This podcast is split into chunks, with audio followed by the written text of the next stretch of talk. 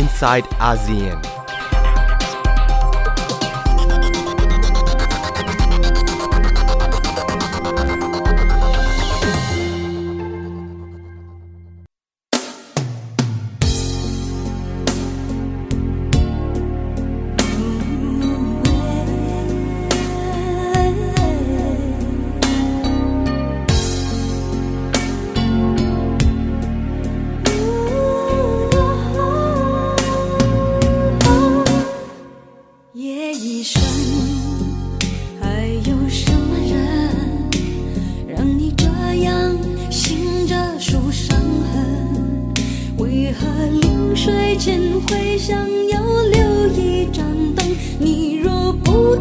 说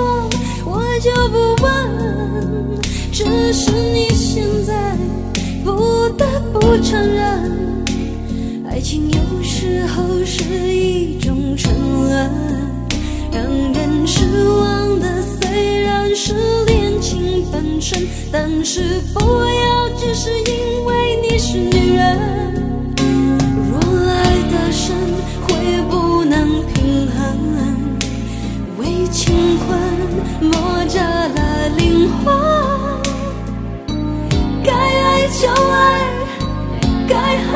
就恨，要为自己保留几分。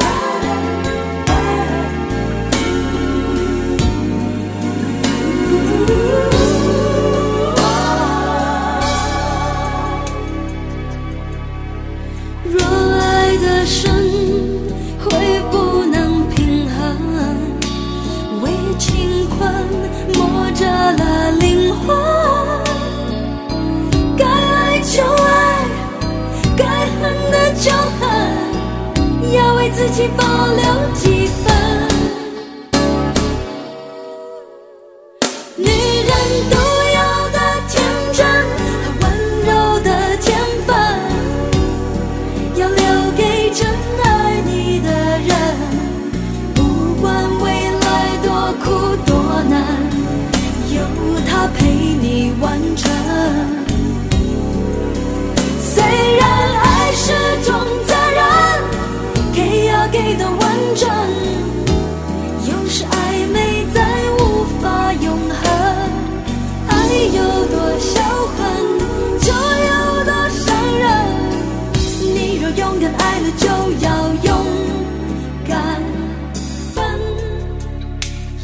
一生。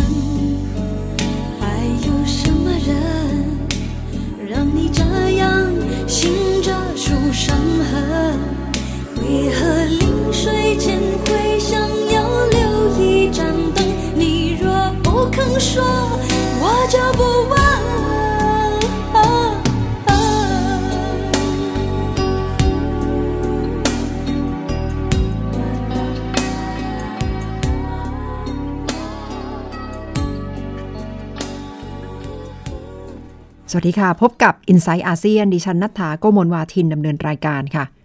คุณผู้ฟังคะวันนี้วันเสาร์31 สิงหาคม เปิดเพลงฮ่องกงนะคะ เพื่อต้อนรับคุณผู้ฟังเข้าสู่รายการค่ะ สัปดาห์นี้ถ้าพูดถึงการเมืองในระดับโลกก็คงจะไม่มีเรื่องไหนที่น่าจะนำมาวิเคราะห์ ไล่เรียงสถานการณ์ไปมากกว่าฮ่องกงซึ่งได้เห็นการประท้วงติดต่อกัน ถ้าสัปดาห์นี้เกิดขึ้นก็จะเป็นสัปดาห์ที่ 13 ค่ะ ที่กลุ่มผู้ชุมนุมของฮ่องกงออกมานัดรวมตัวกันตามท้องถนน ก็หมายความว่า 3 เดือนเต็มแล้วนะคะ ที่ได้เห็นสถานการณ์เผชิญหน้าตึงเครียดกันระหว่างกลุ่มผู้ประท้วงและเจ้าหน้าที่ มีจุดหักมุมจุดหักเหเกิดขึ้น ตลอดเส้นทาง 13 สัปดาห์ค่ะ และช่วงสัปดาห์ที่ผ่านมา จันทร์ถึงวันศุกร์มีหลาย ๆ ช่วงที่น่าจะต้องมาจับสัญญาณเหตุการณ์ที่กำลังเกิดขึ้น เพราะว่าถ้าย้อนกลับไป เมื่อสุดสัปดาห์ที่แล้ว โดยเฉพาะคืนวันอาทิตย์ของสัปดาห์ที่ 12 คืนวันอาทิตย์ตามเวลาที่ฮ่องกงนะคะ หลังจากที่กลุ่มผู้ชุมนุมไปปักหลักกันที่ สนามกีฬาวิกตอเรีย สนามกีฬา แห่งหนึ่งในฮ่องกงค่ะ ช่วงกลางดึกหลังจากที่ผู้ประท้วงกลุ่มใหญ่ ได้เดินทางออกไปจากบริเวณสเตเดียม สนามกีฬาแห่งชาติแล้ว ก็มีผู้ประท้วงกลุ่มเล็กๆ หลายๆ หย่อมไปโผล่กันตามจุดต่างๆ และเกิดเหตุประทะ ตรึงเครียดตึงเครียดกันขึ้นมานะคะ ไม่ว่าจะเป็นการคว้างไม้คว้างก้อนอิฐเข้าใส่เจ้าหน้าที่ แล้วเจ้าหน้าที่ก็ต้องใช้รถฉีดน้ำแรงดันสูงเข้าสลายการชุมนุม ซึ่งถือว่าเป็นครั้งแรกที่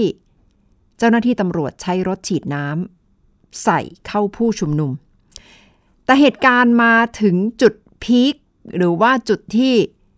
อาจจะนับว่าเป็นจุดเปลี่ยนสำคัญก็คือคืนวันอาทิตย์ ที่ตำรวจในช่วงของการชุลมุนอุตลุดกันบริเวณ ย่านหนึ่ง ที่ฮ่องกงตำรวจหยิบปืนขึ้นมาเล็ง แล้วก็ยิงปืนจริงค่ะ เป็นกระสุนจริง ยิงขึ้นฟ้าไม่มีผู้ใดบาดเจ็บ แต่ก็ถือว่าเป็นกระสุนจริงครั้งแรก นับตั้งแต่เกิดเหตุประท้วงทำให้เกิดกระแสความหวาดกลัว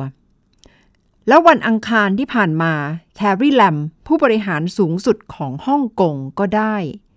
แถลงยาวทีเดียวค่ะ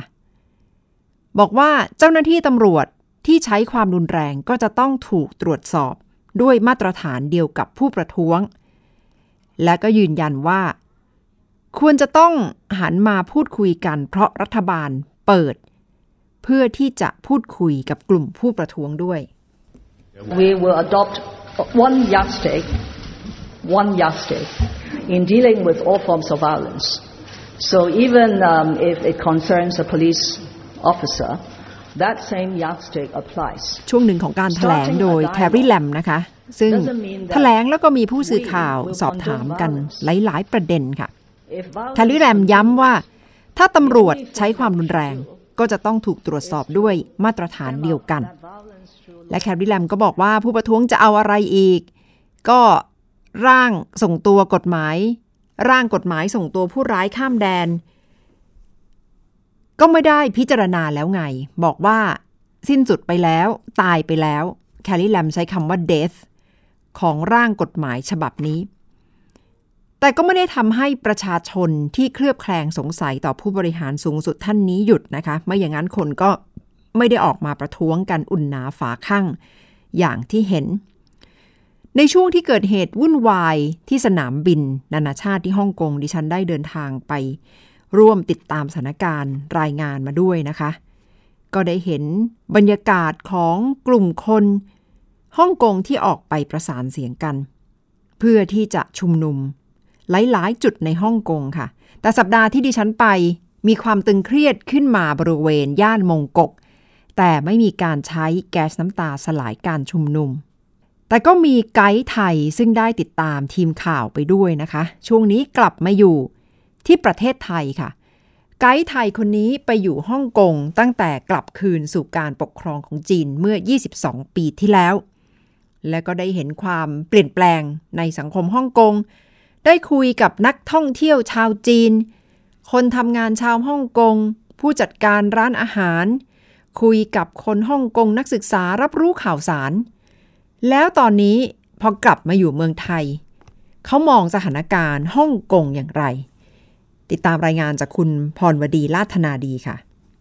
ถ้าเป็นช่วงเวลาปกติ บุรพาพินิษพรภัยสารหรือลีออนเคน จะต้องอยู่ที่ฮ่องกงนำเที่ยวให้ลูกทัวร์ตามปกติ แต่การประท้วงที่ถูกใช้ผ่านสื่อ รวมถึงความไม่แน่นอนของสถานการณ์ทำให้วันนี้เขาและเพื่อนร่วมอาชีพหลายคนไม่มีงาน คนที่จะไปเที่ยวฮ่องกงเห็นภาพข่าวที่ออกมา ซึ่งมันมีความรุนแรงนะครับ ซึ่งอย่างที่เคนบอกว่าเราไปอยู่ในหน้างานเนี่ยมันมันไม่รุนแรงขนาดนั้น แต่ว่าภาพข่าวที่ออกมาบางทีมันน่ากลัว แต่พอคนเห็นแบบนั้นเขาก็ไม่ไปกัน บางคนถึงกับขั้นทิ้งตั๋วไปเลยนะครับ หรือไม่คนที่มีแพลนอยู่ก็ต้องเลื่อนออกไปเพื่อรอดูสถานการณ์ ถ้าก่อนหน้านี้ถ้าแบบชุมนุมแบบสันติวันนี้ไปชุมนุมตรงนี้เราจะดูเส้นทาง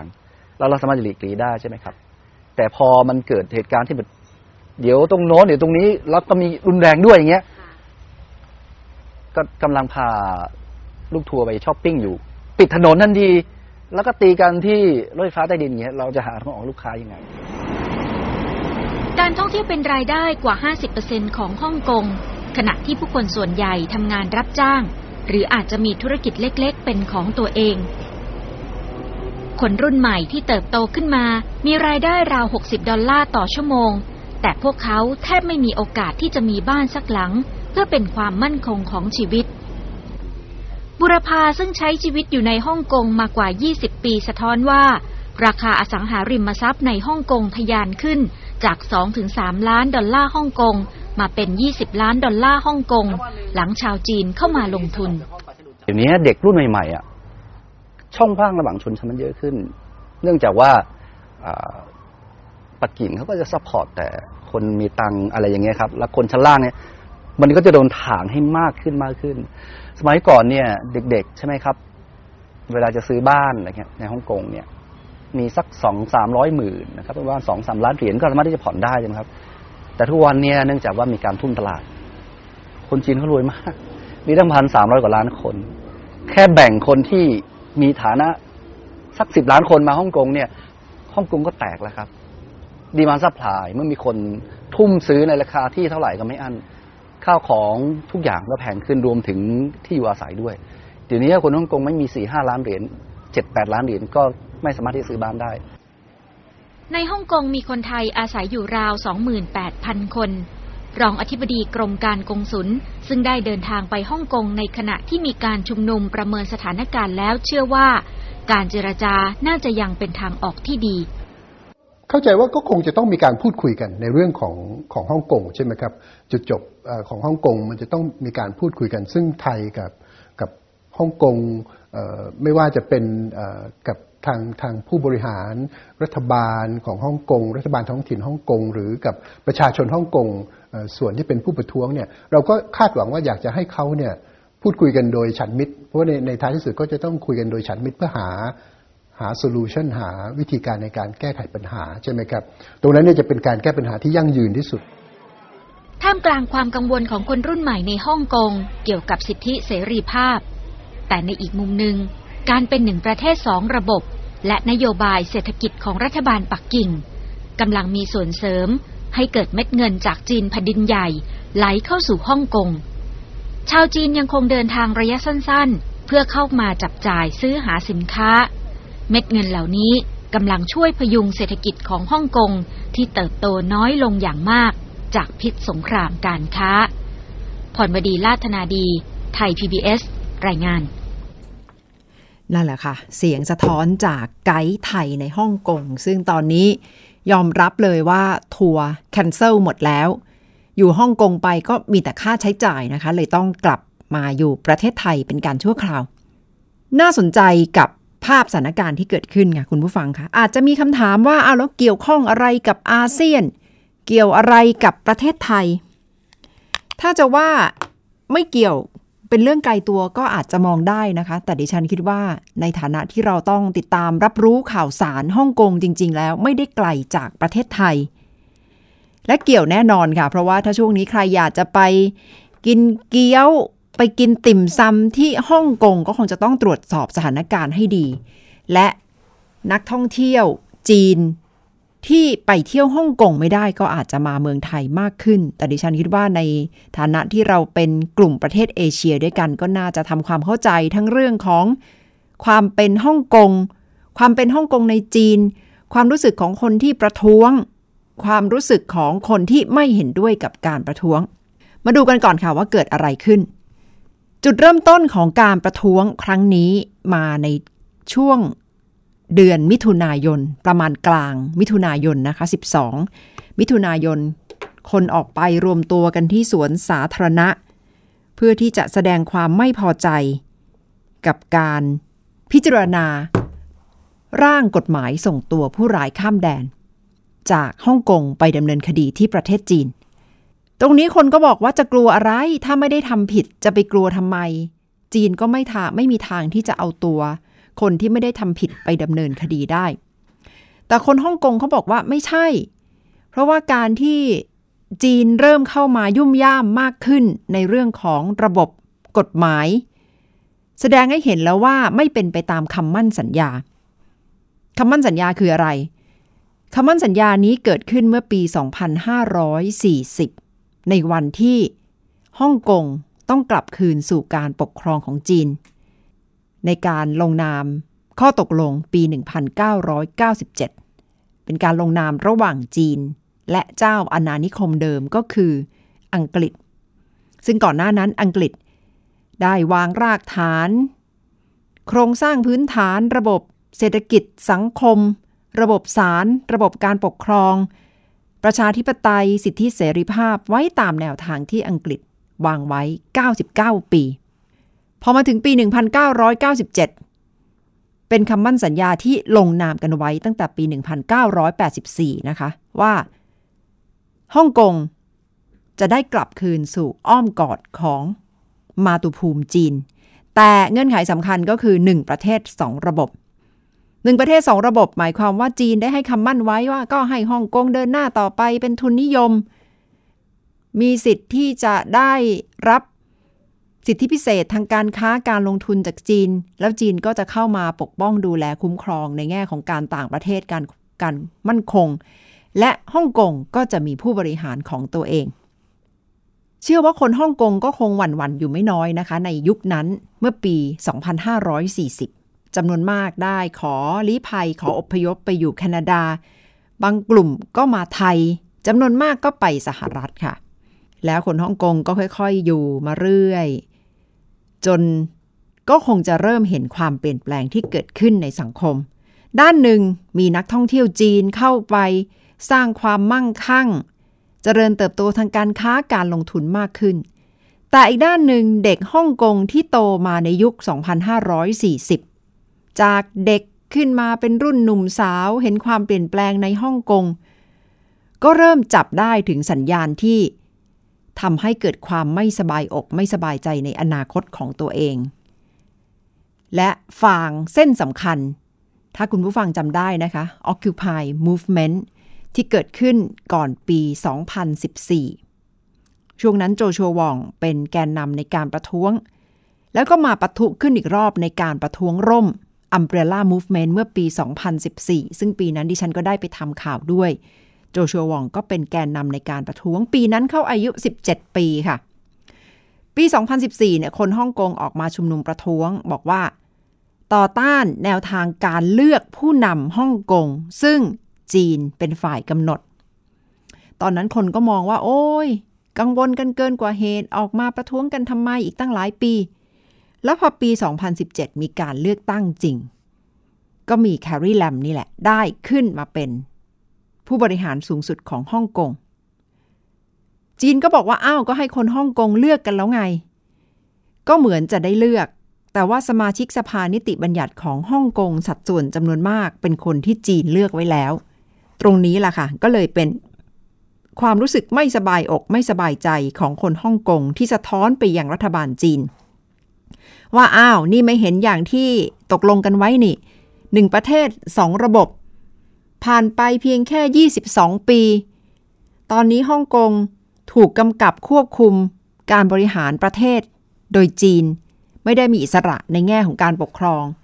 สิทธิเสรีภาพในการแสดงออกก็ลดน้อยถอยลง และที่สำคัญได้เห็นคนจีนจำนวนมากไม่ว่าจะเป็นคนรุ่นหนุ่มสาวนักธุรกิจ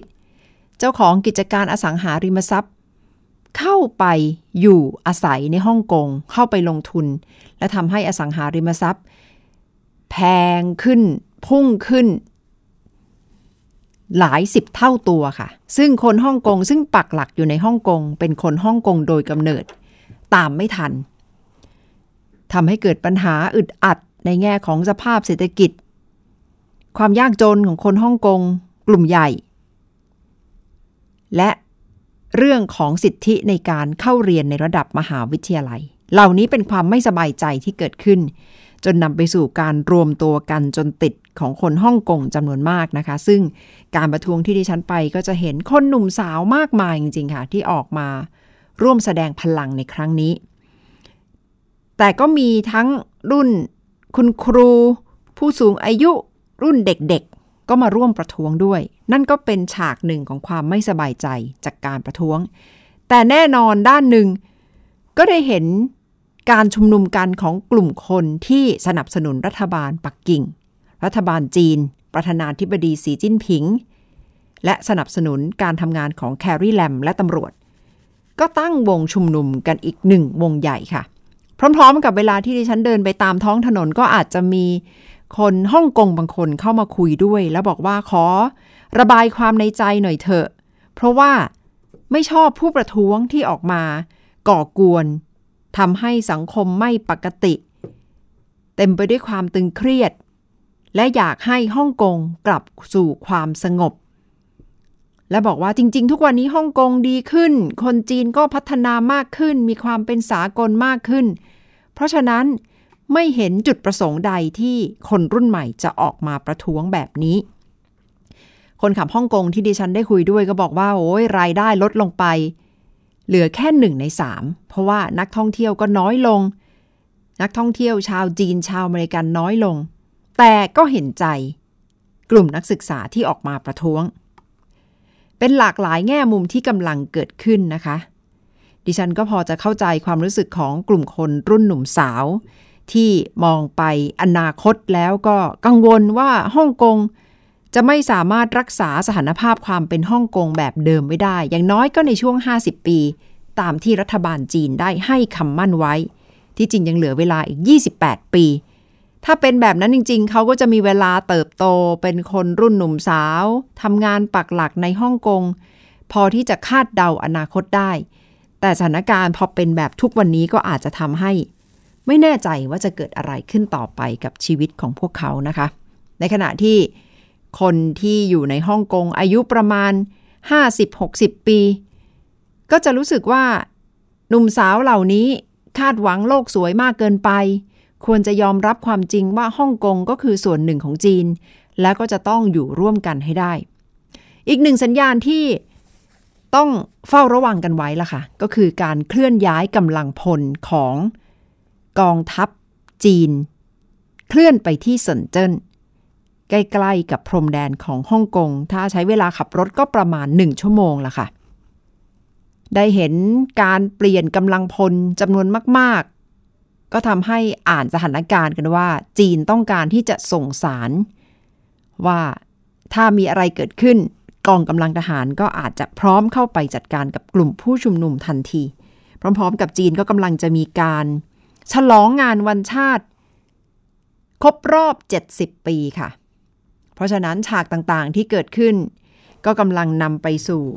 จุดหักเหในจีน โดยเฉพาะเมื่อเช้าวันศุกร์แกนนำสำคัญอย่างโจชัววอง แอนดี้ชาง แอกเนโช ถูกคุมตัวไว้แล้ว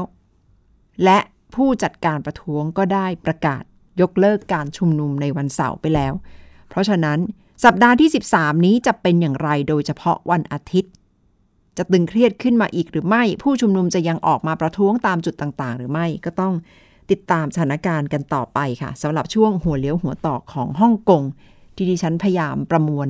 ไล่เรียงสถานการณ์ให้คุณผู้ฟังได้รับทราบ สัปดาห์หน้าจะเป็นอย่างไรต่อกลับมาติดตามกันใหม่นะคะสำหรับฮ่องกงซึ่ง